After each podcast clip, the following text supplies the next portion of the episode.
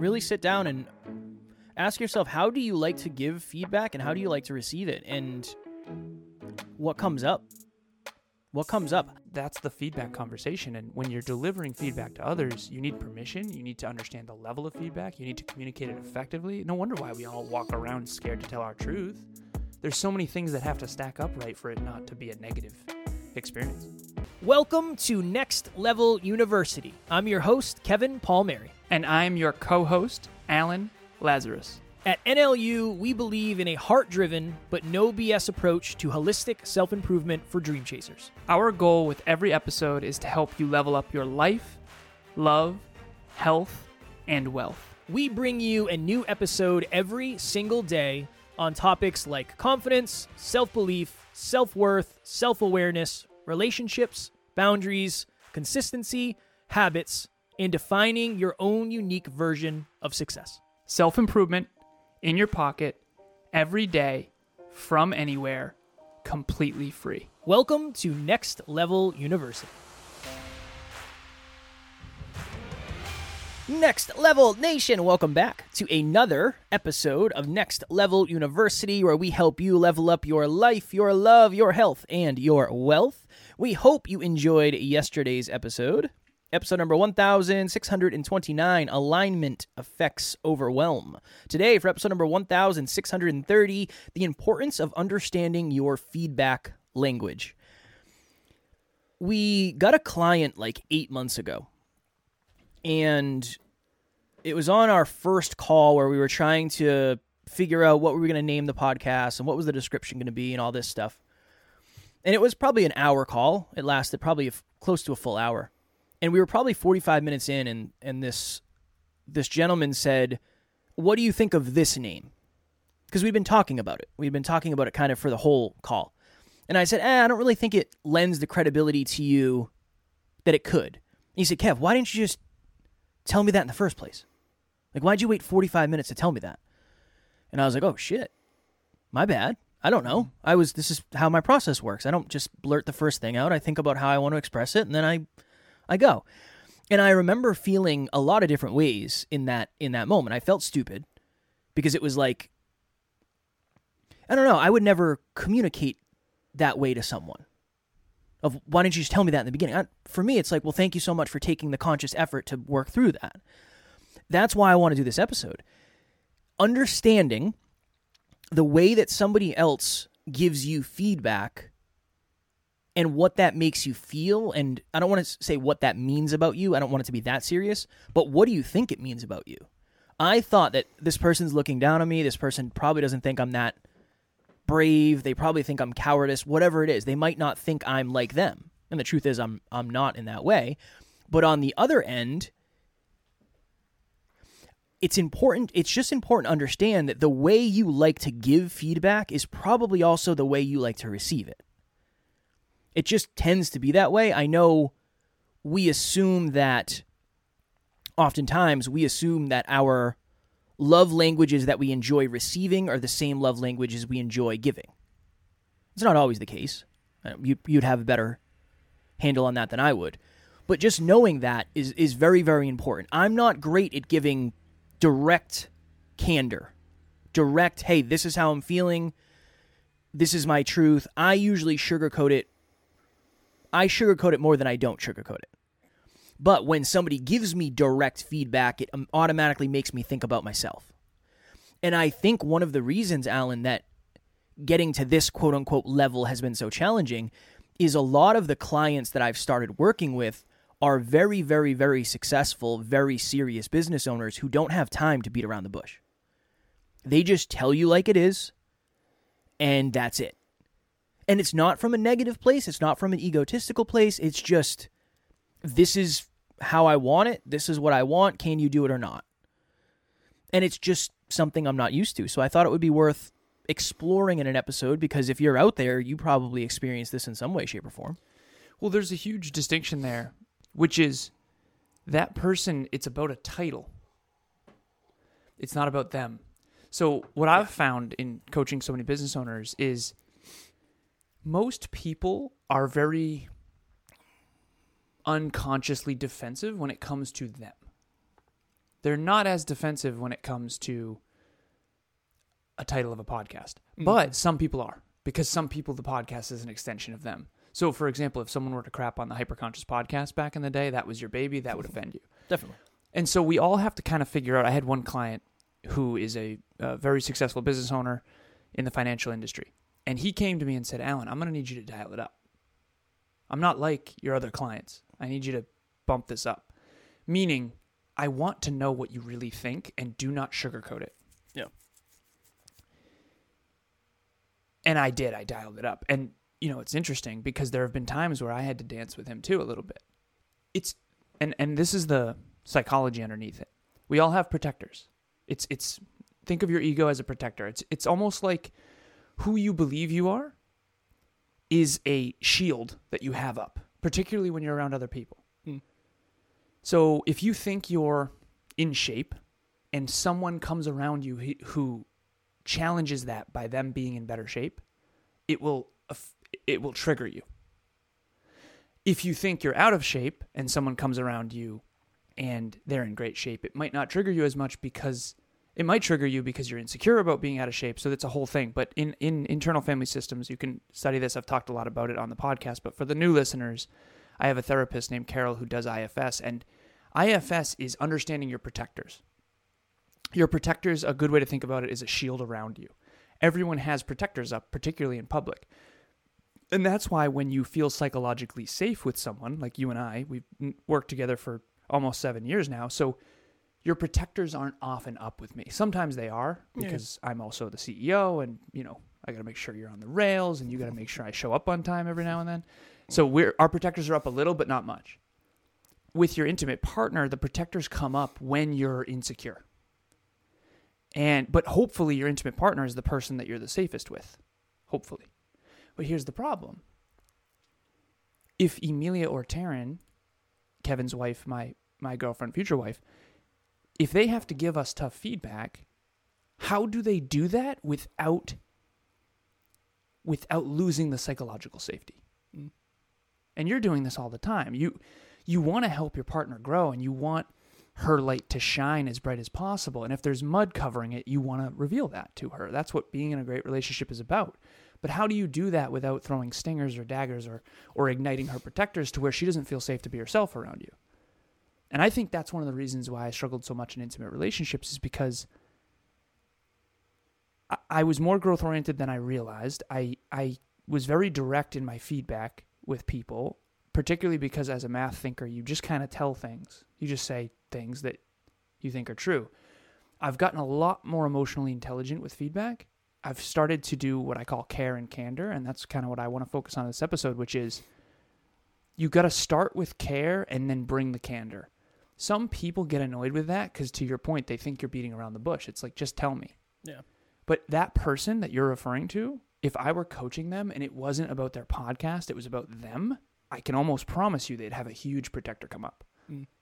And you don't trigger people as much, I don't think. I think you Yeah, fair. create a safe space for people. So if anything, they're like, Kev, come on.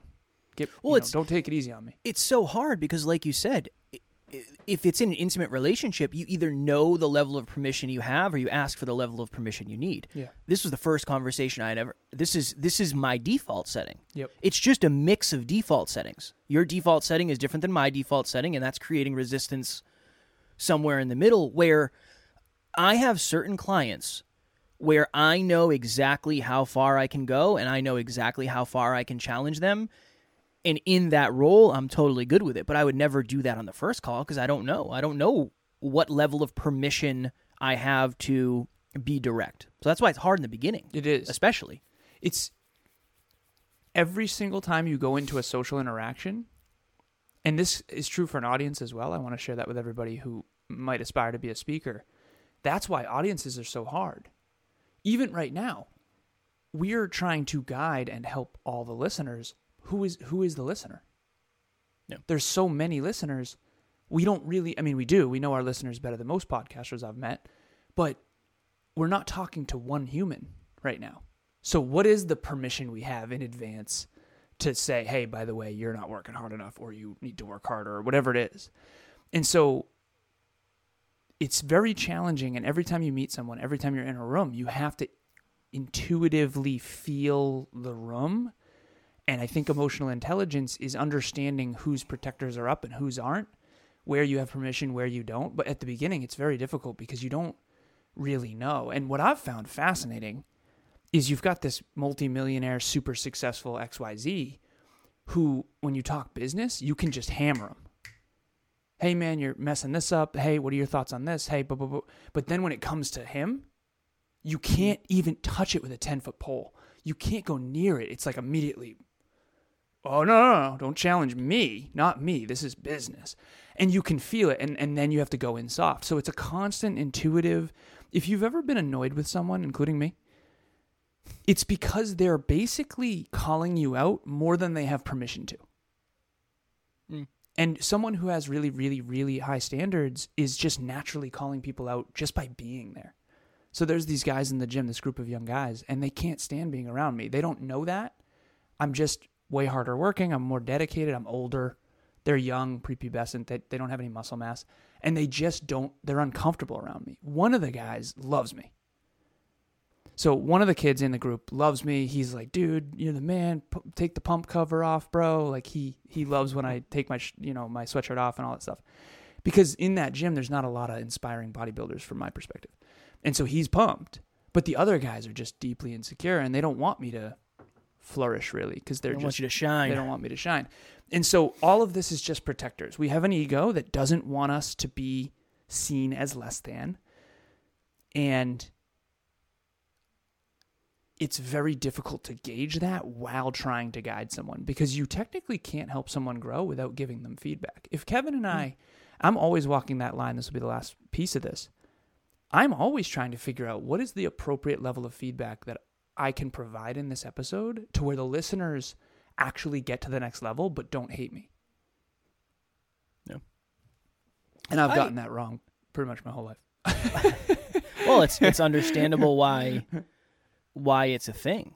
Why it maybe it's something you struggle with, or maybe something you think about more than other people because you have a different experience with it.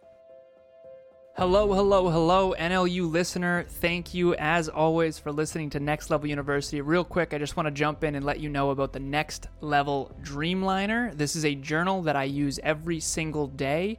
Achieve your dreams 90 days at a time. It breaks down your dreams into goals, milestones, and daily habits. We hope you enjoy it. The link will be in the show notes. I just want my, my next level nugget for this would be it doesn't mean you're doing it doesn't mean you are anything wrong. It doesn't necessarily mean that because so this is I guess this is a good way to explain it. With certain clients, I'll get feedback where in my mind they're not happy.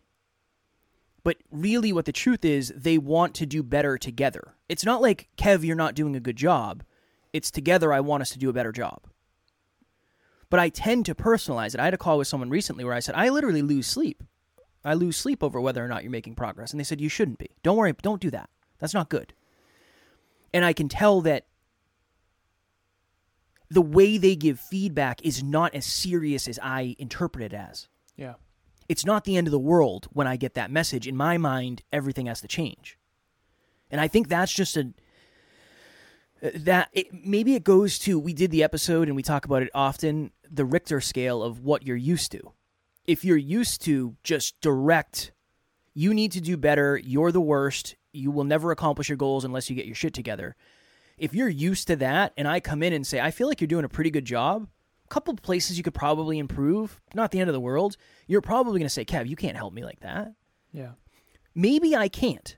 Or maybe you're so used to getting crapped on that I actually can help you in ways that you don't just don't know yet. Yep. And on the other end too, working with someone who working with someone who's comfortable taking that level of feedback like you, you're a good example of that. That helps me practice. I have Like, no hey, man- idea when you say that. I don't know because I would consider myself overly sensitive when I get feedback. But I think it's from people that you don't uh, people that you don't value their feedback from. Because if it's inaccurate feedback, I think it makes you question things that you don't. I won't say you don't have to. You, maybe you shouldn't necessarily question. well, so care and candor. Candor is just direct, brutal truth. Like the time you called me fat. I'm being playful with that, but yeah, yeah, yeah. essentially, I thought I was in better shape than I was. Kevin said, "Dude, it's you're not." that actually helped me and later on I was grateful. And you knew that I would be Mhm. eventually, Yeah, yeah, yeah. even though I was there was a little part of me that was like screw you man. And you obviously said I'm fat too. So Yeah, yeah. which I think is hilarious. I think I led with that. Yeah, I think you Like. Alan, I know you know I'm out of shape. I know I'm out of shape too. I know you think you're in shape. You're not as in shape as you think. That's all. That's all it is. We're both out of shape. I'm just more accurate in my understanding of how out of shape I am. and again, it's a sliding scale too because it Yes. depends. It depends what you're comparing to, right? So, but that was very candid. It wasn't a lot of care, although you did have care first. I'm out of shape too. I, I you know, so all of us are overly warm or overly strong. What I think bothers me is when someone is overly candid when they have no credibility Yeah, yeah, yeah. like that dude who reached out and said, "Hey, you should really X Y Z." It's like, what are you talking? On what planet can you give Kevin and I advice when we've been in this industry studying it every day for years and you've never done this once before in your entire life? Hmm. So for me, I get pissed off with unsolicited feedback because I think I've gotten a lot. I know that I've Yeah, gotten yeah. a lot, and it feels a little bit like bullying. But that's why I love coaching so much because coaching you're you're in a position where you're allowed to give feedback. And so you get to actually help people. And here's the philosophical understanding underneath this that really I'm glad we're talking about this.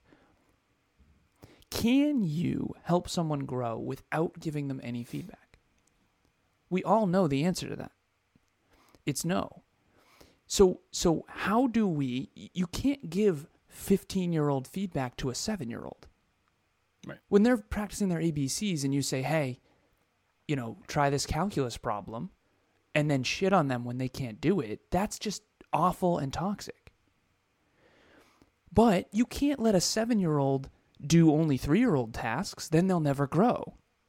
And so this is one of my life's greatest challenges which is how do you figure out the right amount of care and the right amount of candor and the right level of feedback? And one of the reasons why I think I adore when people have big goals is it gives me permission to to tell them the truth. Yeah. If you want to climb Mount Everest and you don't bring enough oxygen tanks, you are screwed. You're going to die. 100%. And it gives me permission to say that. And that's why I say if. So when someone tells me their goals, I, I have one client who wants a net worth of $75 million. If I didn't have that piece of information to use, the, half the things I tell him, I couldn't tell him. He told me recently, he's like, dude, I'm not going to lie. I thought about it.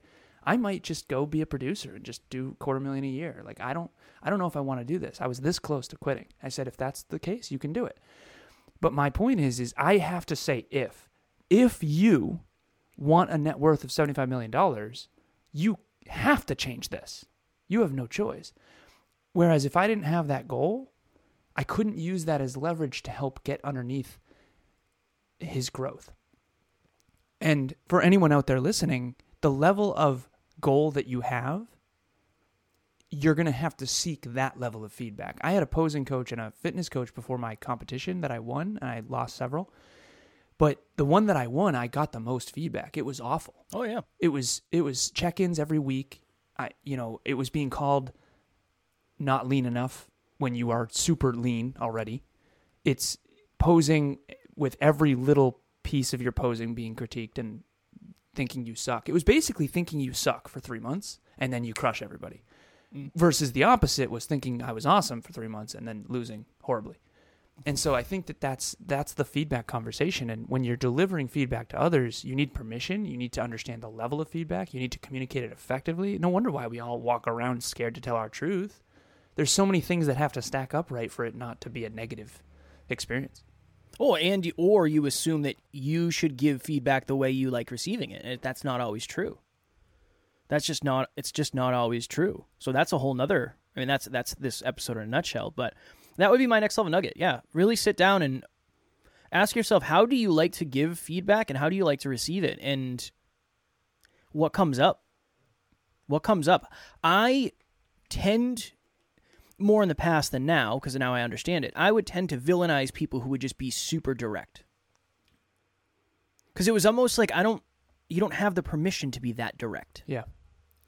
Because I wouldn't be that direct. I could be that direct with you, but I, I wouldn't be. I don't think it's right yet. And that's at least that's my pattern and my my understanding. That would be a low level of emotional intelligence, most likely. They just don't understand where the relationship is. Yeah, or is it me just being Right. triggered?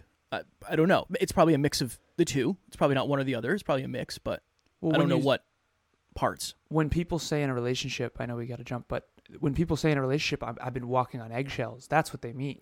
Yeah, yeah. They mean that I, I'm not allowed to, or I don't feel the permission in advance to share my feedback. And if you walk on eggshells for too long, having coached relationships for three years now, the relationship is in so much trouble because nothing's going to transform.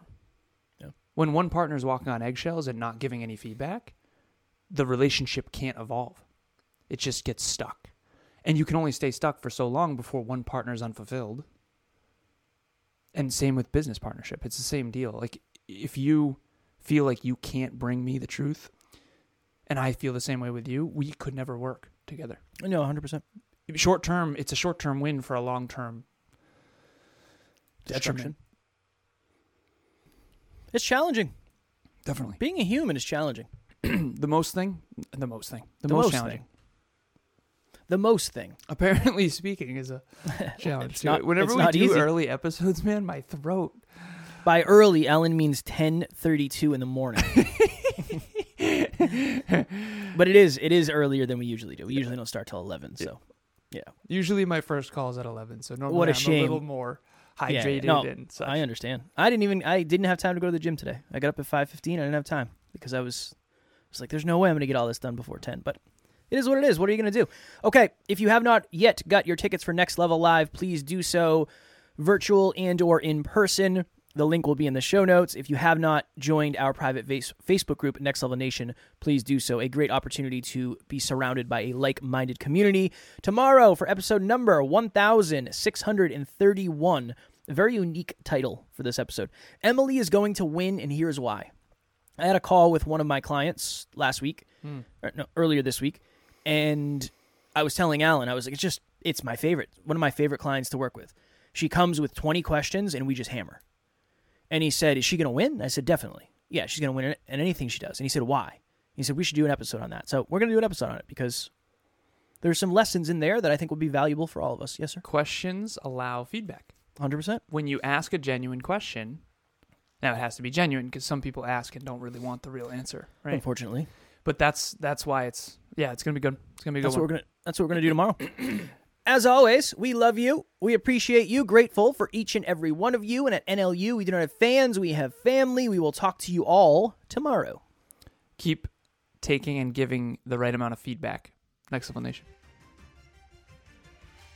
Thanks for joining us for another episode of Next Level University. We love connecting with the Next Level family. We mean it when we say family. If you ever need anything, please reach out to us directly. Everything you need to get a hold of us is in the show notes. Thank you again, and we will talk to you tomorrow.